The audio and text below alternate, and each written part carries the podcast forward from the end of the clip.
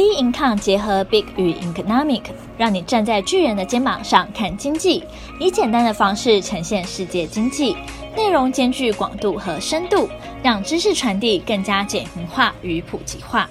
投资前沿新观点，今天由我们财经诸葛 David Chen 向各位听众聊聊，多头氛围并未消散，跌升修正机会仍大。上一周美股其实是一个非常黏的一个情况。那在这个地方呢，到底它呈现是什么样的意思？这个地方呢，其实是可以反映呃，它目前的这个政治的局面跟这个疫情的情况，大概就是这两个最最主要的消息。我们现在得到的讯息当然是很清楚知道，初领失业救济金的情况啊，又新增的大概几万人哈。那我们发现就是说，在这个阶段上来讲，很多人会去理解 FED 后面的动作哈，在这个地方应该很清楚知道。疫情现在目前是什么样的状态？疫情现在呢是疫苗啊已经在开始施打，但是进度非常的缓慢。目前现在看起来，除了美国之外，欧洲也是这样的一个情况。疫苗在施打，但是呢疫情还在继续蔓延中，每天都还是有很多人呢，呃，尤其在美国或是在欧洲，还是有很多人呢得了这个 COVID-19。所以在这样的一个局面之下，目前看起来各方面的数据。事实上，疫情没有被控制住，而且呢，最有趣的呢，就是英国刚脱欧之后呢，现在目前的英国的疫情也是非常的严峻哦，很多呢几乎已经是又又封锁了。比较有趣的现象，我们看到的是很多在谈英国现在的状况呢，很像它是被锁国，变成一个孤岛啊，因为英国本来就是一个岛，它现在变变好像孤岛一样，因为包含它周边的国家，好，包含呢这个其他的国家。都开始禁止进入英国，那英国自己本身也开始限制他的人民出国，也就是说，英国现在的疫情非常的严重。虽然疫苗在施打，本身疫苗的问题是制作速度太慢，然后呢，施打的人的意愿也不高，所以现在目前是一个僵局，刚好反映在这个行情上，它透露出一个僵局。虽然在前一周是有一个上涨的趋势，可它马上进入在上一周的时候。就开始一个僵化的一个横向整理，但是各位在这个地方要看到一个现象，这个现象就是行情的氛围还是没有走掉哦。可可能在这个地方，很多人会觉得说，诶，那是不是已经开始要停滞啊，往下的这样的一个态度，其实是没有的。为什么？因为资金浪潮还是存在。这个地方我就要解释一个现象，很多人会觉得说很有趣，诶，明明疫情没有控制得很好，然后呢，疫苗没施打得很好，数据应该也都不好，哦，然后呢，失业人数也在增加，但是呢，照理讲呢，行情应该要往下走，为什么没有往下走？我刚刚讲有两个很重要的原因啊。第一个原因当然就是呃，FED 的态度，FED 现在态度很简单，因为这个疫情还在持续扩大中，所以呢，他就更有理由持续印钞的动作，也就是说，持续对市场放放资金的动作。哦，再加上他也不可能在这个地方调升他的利息，所以目前看起来，反而坏消息变成是对行情变得好消息。好，这一点大家要注意，反而是坏消息变成是支撑这个行情的好消息。好，所以呢，这个是一个很重要的关键。但另外一个关键就是因为拜登他马上要就任，而且是民主党全面的执政，所以目前看起来一点九兆的基础建设资金好就会下去。包含里面不是只有建设，还有包含这个纾困金的发放。目前看起来是啊，有人说两千啊，有人说多少？现在大家看起来是一千四百块美金。所以目前看起来呢，钱也会发下去，然后呢，又有很多基础建设要做，所以会刺激底层的经济起来。所以目前看起来，因为拜登全面执政，所以这个也变成是一个经济复苏的好消息。所以两个因素带进去之后，所以行情就会粘在这个地方。也就是说，跌。跌不下去，涨但也涨不上去。为什么？因为大家的心里面还是对于这个环境上来讲，尤其是疫情上来讲，还是有有所恐慌。所以在这个地方，很多股票它其实是涨跌互见的。哦，有些涨，有些是跌。但科技类股目前看起来，哦，就有些会修正。但除了半导体之外，啊，其实很多会修正。会涨到哪些？甚至呃，能源会涨，因为经济要慢慢复苏嘛，能源会涨。最重要的是，我我们看到上个礼拜涨的最多，大概是生技类股涨了很多。在这个现现象来讲，大概就是慢慢会看到后面的情况。那怎么去预判后面的状况？如果僵固在这个地方，它一定会找到一个突破口。什么突破口？就是说它到底要往上还往下？我们这边的研判其实呢是还是会持续往上的，所以它如果是横向整理啊，两三个月前它是一个呃横向整理趋势向上的一个一个状态，那这个地方会不会又进入另外一个呃也是横向整理趋势向上的这个阶段？呃，有可能，我觉得 FED 的动作它绝对不会在这个阶段做升息的动作，后面的研判是疫情，当然因为随着疫苗的施打的情况。或是疫苗制造的速度加快，让更多人可以施打哦。各国政府开始强制性人民要打，因为现在目前是自由意愿。那因为现在疫苗不足嘛，所以当然还是自由意愿嘛。主要是第一线的医护人员一定会先打，然后再是老年人。那慢慢要扩及到所有的人的话，他的疫苗的生产速度就要加快。生产速度要加快的情况之下，哦，当然生技类股一定会好啊，疫情就会慢慢控制住。所以现在目前就要看控制住。如果疫情控制住，FED 就不会在这个地方快速升息的话，因为它要让这个经济慢慢复苏，所以它就变成是两个大的利多。那这样子行情就会往上喷。好，所以呢，我们现在目前看起来，行情实际上来讲，对于这个后市来讲是越来越好。好，当然另外我提到一点就是说，啊，包含美国的银行类股也可以特别去关注。好，目前如果看起来行情不会往下走的话，事实上美国银行类股如果基期够低的话，其实后面一波都会不错。所以对这个地方也可以提醒大家，有关注在美股的人上，然后也可以去开始去看看，基期比较低，然后后市呢会表现不错的，好吧？银行类股都是一个很好的一个反转的时机。好，这是我们对于后市美股，包含全球的市场，包含氛围的一个看法。台股又更有趣了哈，我们上周讲台股有趣，现在这一周讲台股更有趣。惊奇的礼拜五哈，今天是呢一月十五号，台积电呢大涨，台股呢涨到呢一六零四一。目前看起来，大家不用再一直去猜说哦，指数怎么又创新高、创新高？各位可能耳朵都已经听到生茧了哦。你每天在创新高嘛，常常在创新高，那么就不用再抢创新高的问题，它它就是会创新高。好，所以呢，我们上周就提到说，不要太关关注指数，就是这个原因哈，因为它已经麻痹了哈。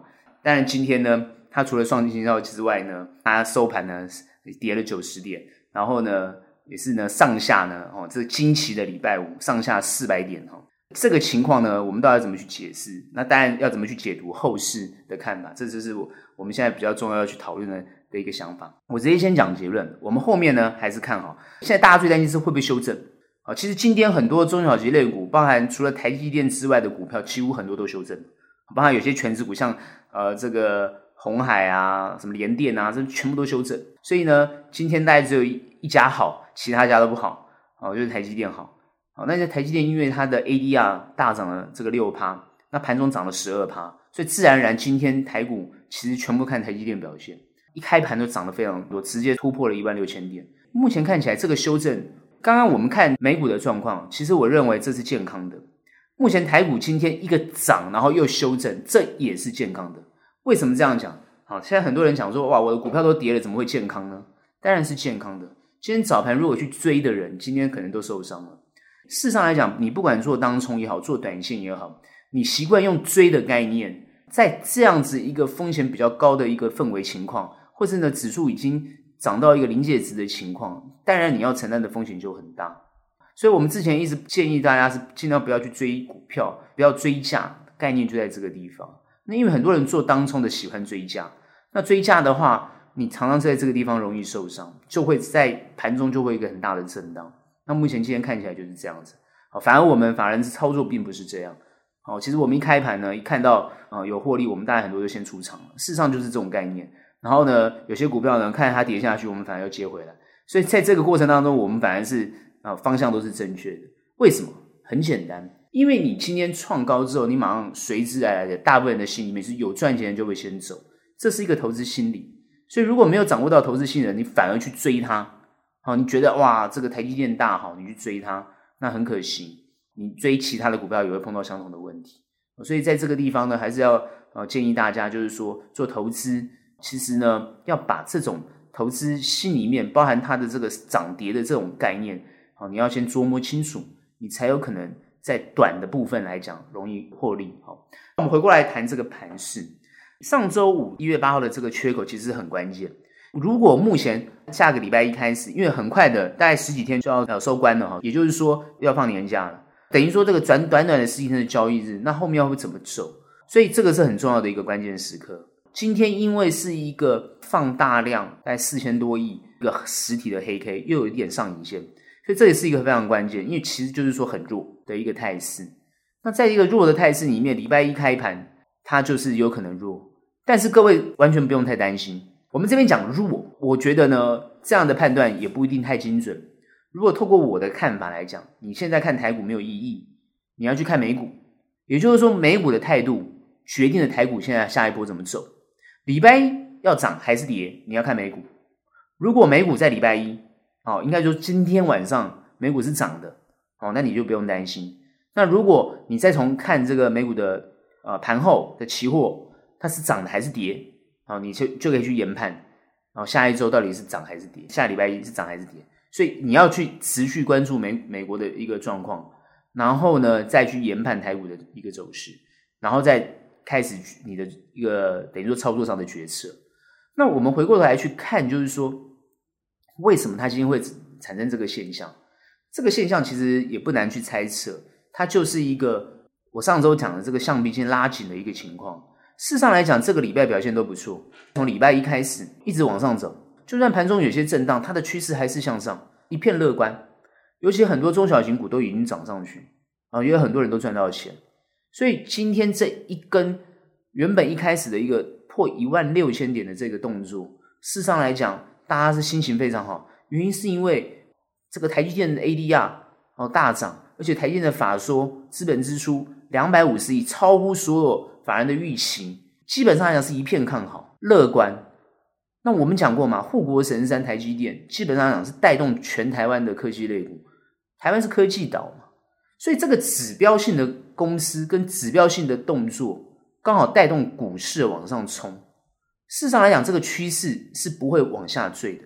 所以它就算是因为看起来今天这一根黑 K 好像很弱，尤其是很多人在上一周感觉到应该要震荡。所以看到这个黑 K，觉得哇，震荡时间来了，要往上往下冲了。